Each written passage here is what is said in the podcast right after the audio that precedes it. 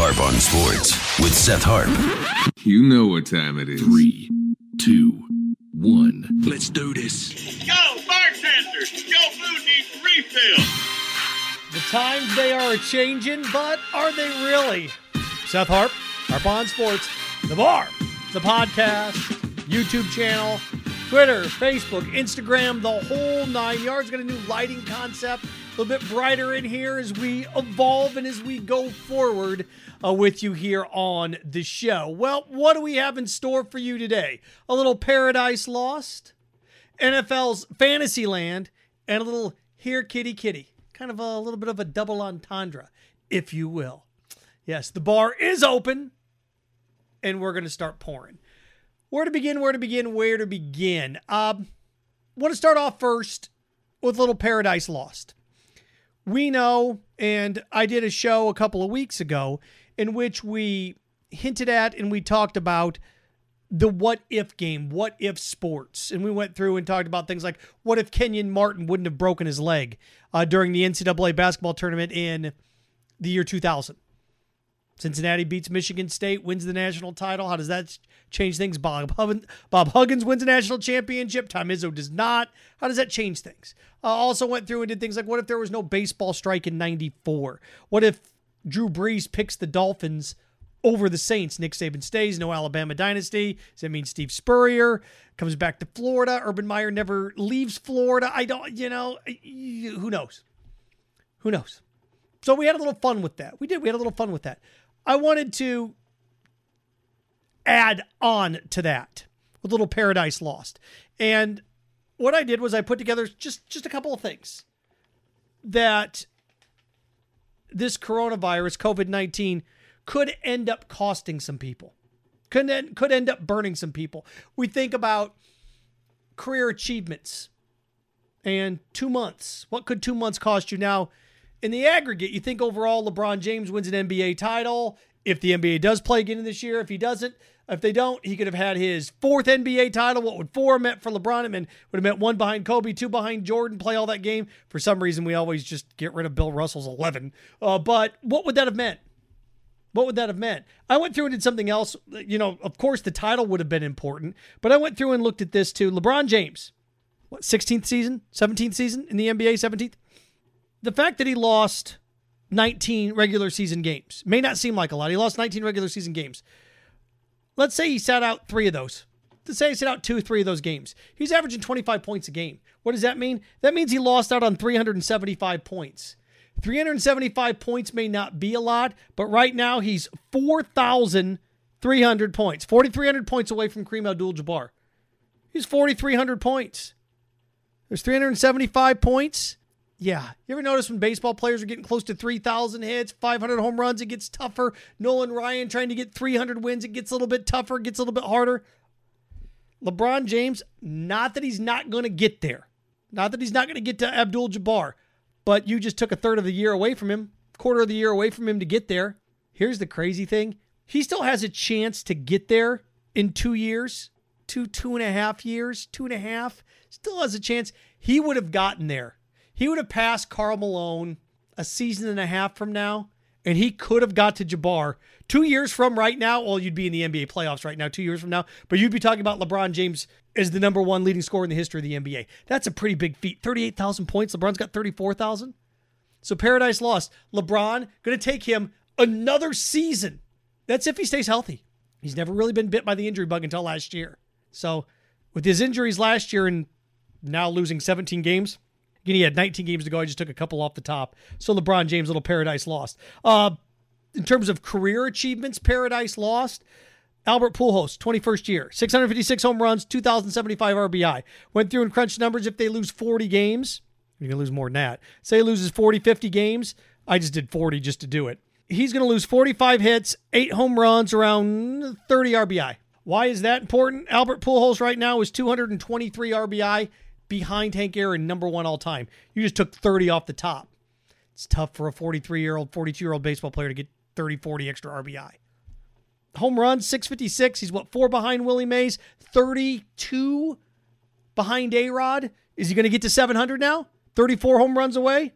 Well, you skim, or you take, just by losing a third of the year here, you take 8 home runs off the top, because that's what he's averaging. I'm just basing it on the last few years' average. Albert Pujols going to struggle to get to 600 or 700 home runs now.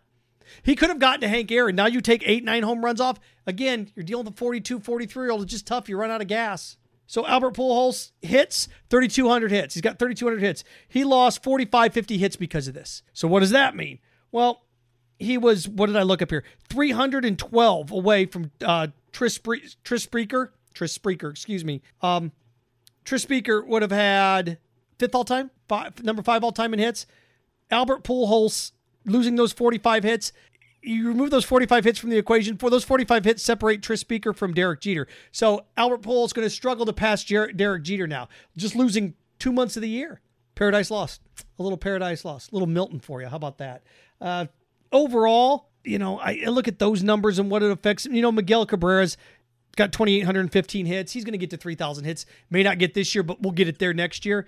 The guy that's in his prime right now that lost a little bit, now not a lot, but a little bit. Plenty of time to make this up, but Mike Trout, he's got 285 home runs, 752 RBI, 1,300 hits. Mike Trout lost what here? He's in the, Mike Trout's in next 3 or 4 years, Mike Trout's in his prime. You're talking 15, 20 home runs, about 45 hits, 35 RBI when it's all said and done.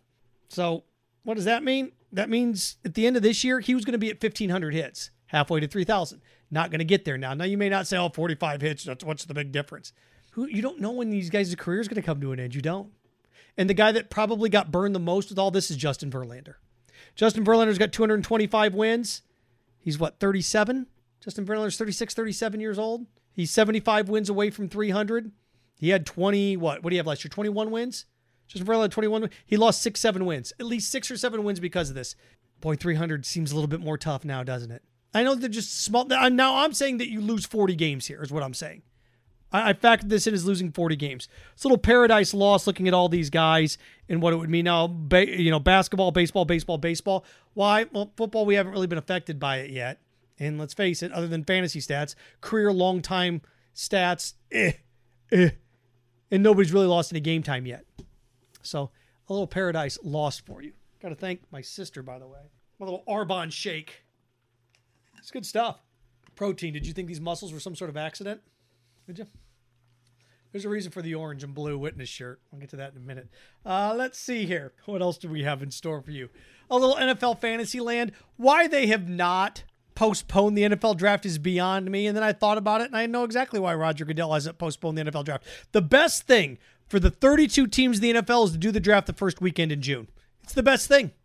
It's the smartest thing. You have, think about doing it in the first week of June, what that would give you. It would get you Tua Tagovailoa back out there doing some things. Not 100%, but he could work out and do some things for some teams. That buys him an extra 6 weeks, doesn't it? Moving the draft back to the first weekend in June. Do it the first weekend in June. Nobody's going to be doing anything in April anyway. You're going to do a draft with what? Social distancing and where we are at the end of the month. We're still going to be in that situation. You're going to have just a guy walk up and hold a shirt, and they're going to stay 6 feet. No, come on. Move this thing to June. And then I was thinking exactly why Roger Goodell would want to do it and why they haven't changed it yet. You know why? Because there's nothing else going to be on TV that Thursday, Friday, and Saturday. I know exactly what Roger Goodell's thinking. You haven't had sports right now for what? 3 weeks? The NBA shelved things 3 weeks ago last night, right? 3 weeks ago, Wednesday, the NBA shelved things, and then everybody followed suit. If you're Roger Goodell at the end of April, everybody's jonesing and starving for sports. You could have your ratings for the NFL draft wouldn't be as high as the Super Bowl, but they'd be higher than the conference championship games. There's no other sporting events going on. Nothing else going on. The draft would be monstrous. The draft would be insane numbers-wise. Now, is that what's best for the league? No, it's not. But there's a reason why he hasn't canceled it. The smart thing to do, not cancel it, is postpone it to June 3rd, June 4th. It's in the best interest of your 32 teams in the institutions. And I know I've had some back and forth with some people online and on Twitter and social media. Seth, enough's enough. No need to postpone it. Now, if I'm the Bengals, I haven't got to bring Joe Burrow in for an individual workout. I haven't got to bring Justin Herbert in for an individual workout. I haven't got to bring Tua Tagovailoa in for an individual workout. I'm going to Skype with them, FaceTime with them. I want them in. I want them in to see how they react, the playbook, what they think, how they run routes, just some interactions with them. Can't do that right now. And this isn't the same as drafting a fantasy football team. It's not. I'm going to make a $30 million investment. Look at like the Buccaneers with Jameis Winston, Marcus Mariota. Look what those mistakes the Buccaneers stumbled into Tom Brady. But even at 42, 43, we'll see what that is. We saw some deterioration there at the end of the year. But we watch everything else line itself up, Mariota. And even if you have everything, it's a flip of the coin. I want to give the teams in the NFL, if I'm a Bengals fan, I want this thing June 1st. I want my organization to have their opportunity to do the best due diligence that they can do. Move the draft. Move it to June. But if you're the NFL and you're Roger Goodell, you're sitting around thinking, man, with no sports at this point for 6-7 weeks, and we have the draft, regardless of how rudimentary it is, regardless of how bare bones it is, we're gonna get 30 million, 40 million, 50 million, 60 million people watching this thing. There's only so much Tiger King and Ozark you can watch, right? We'll get to that in a second. So that's why it hasn't moved, but the NFL should move it. It's fantasy land if you think that you're going to be able to spin this here in 3 weeks and do it, but I can see the logic why they haven't moved it yet. Ratings. Think about what tonight, the NFL draft would be what? 3 weeks from tonight? Four weeks from tonight. 4 weeks from tonight. If we're still on shutdown mode, look, they can make that decision in 2 weeks whether to shut it down. I just think moving it back to June, and let's say we get back and get things in order in mid-May, and some of the restrictions start to come off and you can go out and start to do some things, bringing in those guys and being able to meet and work out all those individuals. I want my team to have as much time as possible. I do. And here's the other thing. Jaguar fans, you should want this to happen because it shoves more quarterbacks into the top 10 the more time you get to work with them. So there you go. Speaking of the Jaguars, a little here, kitty, kitty. Carole Baskin, right? If you haven't watched Tiger King, I went down that wormhole and knocked out all 7 episodes in a 2-day stretch. Here, kitty, kitty. Before I sing, I had somebody on Twitter. I did one of those things where, not an embarrassing fact, but unpopular fact, that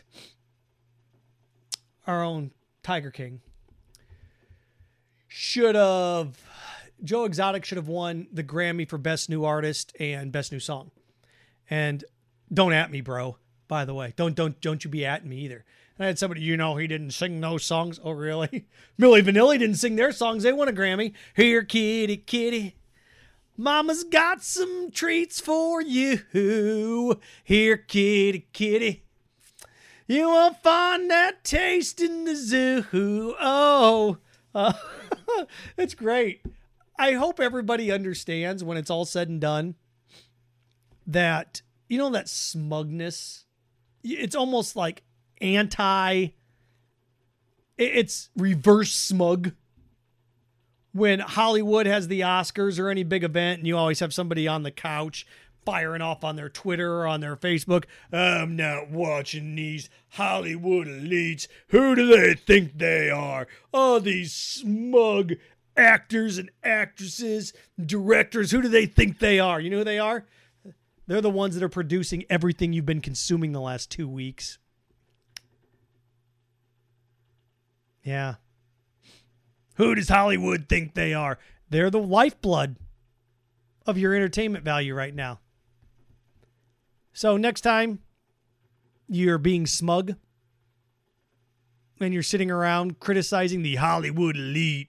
Hollywood elite, these directors, these actors and actresses, who do they think they are? What would you be doing right now without them? Remember that. In your time of need when nothing else is going on, in your time of wanting entertainment, you've turned to actors, actresses, directors, documentaries, things of that nature, that art.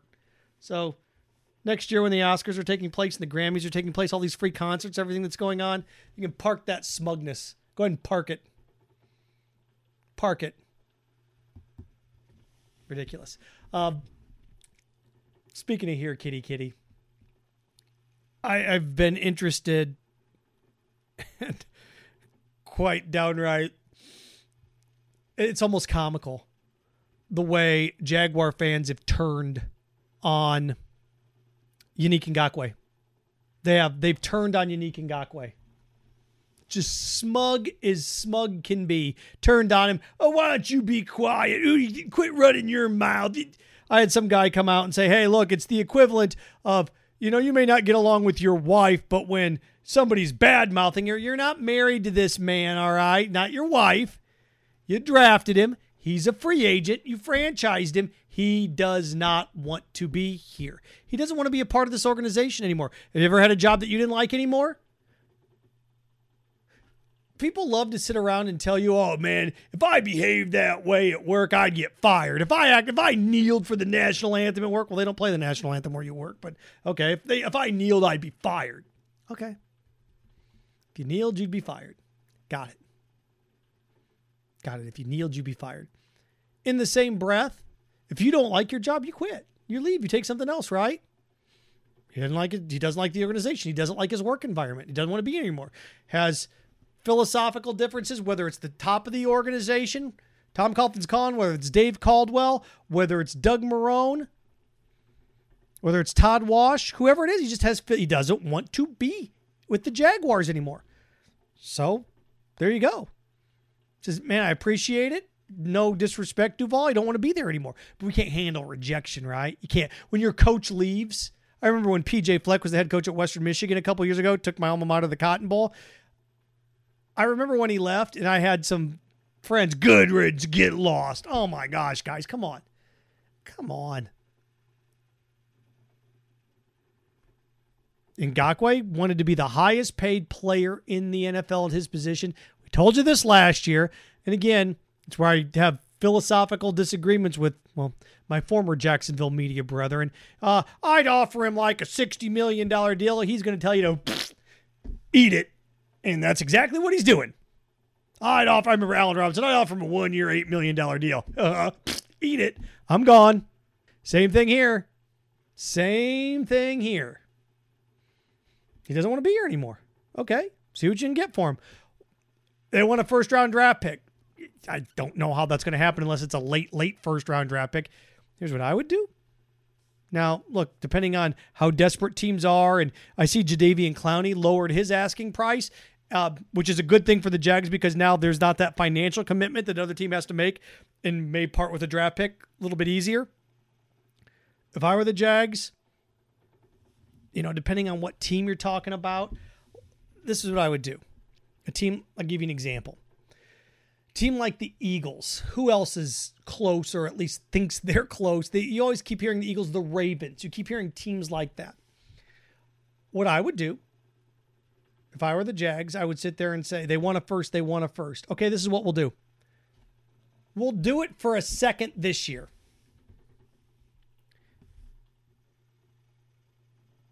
And a third next year. However, if Yannick gets 10 sacks, goes to the Pro Bowl, that third becomes a second. That's exactly what the Chiefs did with Alex Smith when they traded with the 49ers. It was a second and a third, and it was if the Chiefs make the postseason, the third turns into a second. You could even do that. If you're Dave Caldwell, we'll trade you, Yannick Ngakoue, for a second-round pick this year and a third next year. You make the playoffs, or he goes to the Pro Bowl, the third becomes a second, so you get two twos. I think that's the most logical best-case scenario, the most realistic, logical best-case scenario. Well, people want me to sing more? Is that what we want here? We want me to sing some more Here Kitty Kitty, Carol Baskin? God, that show's just fascinating. That show's just absolutely fascinating because it's storytelling at its finest. It is. It's storytelling at its finest. And you just can't replicate that. You can't. Here, kitty, kitty. I'm getting requests. Mama's got a treat for you. Ooh, I'm trying not to laugh. Here, kitty, kitty. You won't find that taste in the zoo. Who no. I always get a kick out of the memes. It's just the cultural phenomenon. And you know what it'll do? It'll go away. I did see that Joe Exotic does have coronavirus, though, allegedly, possibly, perhaps. So, yeah. And here's a chance for so many guys. So many guys. And, you know, whether football season rolls around, whether you are at Auburn, Whether you're at Clemson and Dabo Swinney always did this. I'm the Tiger King. I'm the Tiger King. Joe Burrow, Bengal Tiger, LSU Tigers. Joe Burrow has the best chance to be the Tiger King. But it was like, oh, why don't you call yourself the Tiger King? I don't know. It sounds fun right now, but about 2 or 3 years from now, I don't know if I want that that hovering over me, if you will. So there you go. Again, Seth Harp, Harp on Sports, The Bar, podcast, Instagram, Twitter, at Harp on Sports, at Harp on Sports, Facebook, the Harp on Sports page, our YouTube channel under Seth Harp, Harp on Sports. You can consume us on all platforms. The podcast is on iTunes, Apple Podcasts. Oh, it's going to take me a while to get out of that. Apple Podcasts, Spotify, also Buzzsprout. You can connect on all of those platforms. Orange and blue. Witness some gator beads. Got an announcement coming up here tomorrow. Da-da-da-da-dun-dun. That's all I'm going to say. This has been The Bar. Again, YouTube, Twitter, Facebook. Like, share, follow, share, like, subscribe to the YouTube channel. And there we go. Everybody, enjoy your time. Be smart. Stay safe. Don't buy all the wipes. I need some cleaning products. Good gracious. I got plenty of bleach and spray, but I found 2 things of Lysol that I ganked from work. Oh, I shouldn't say that. My old job. All right. Enjoy it. This has been Harp on Sports, The Bar, the podcast on the Harp on Sports Audio and Media Network.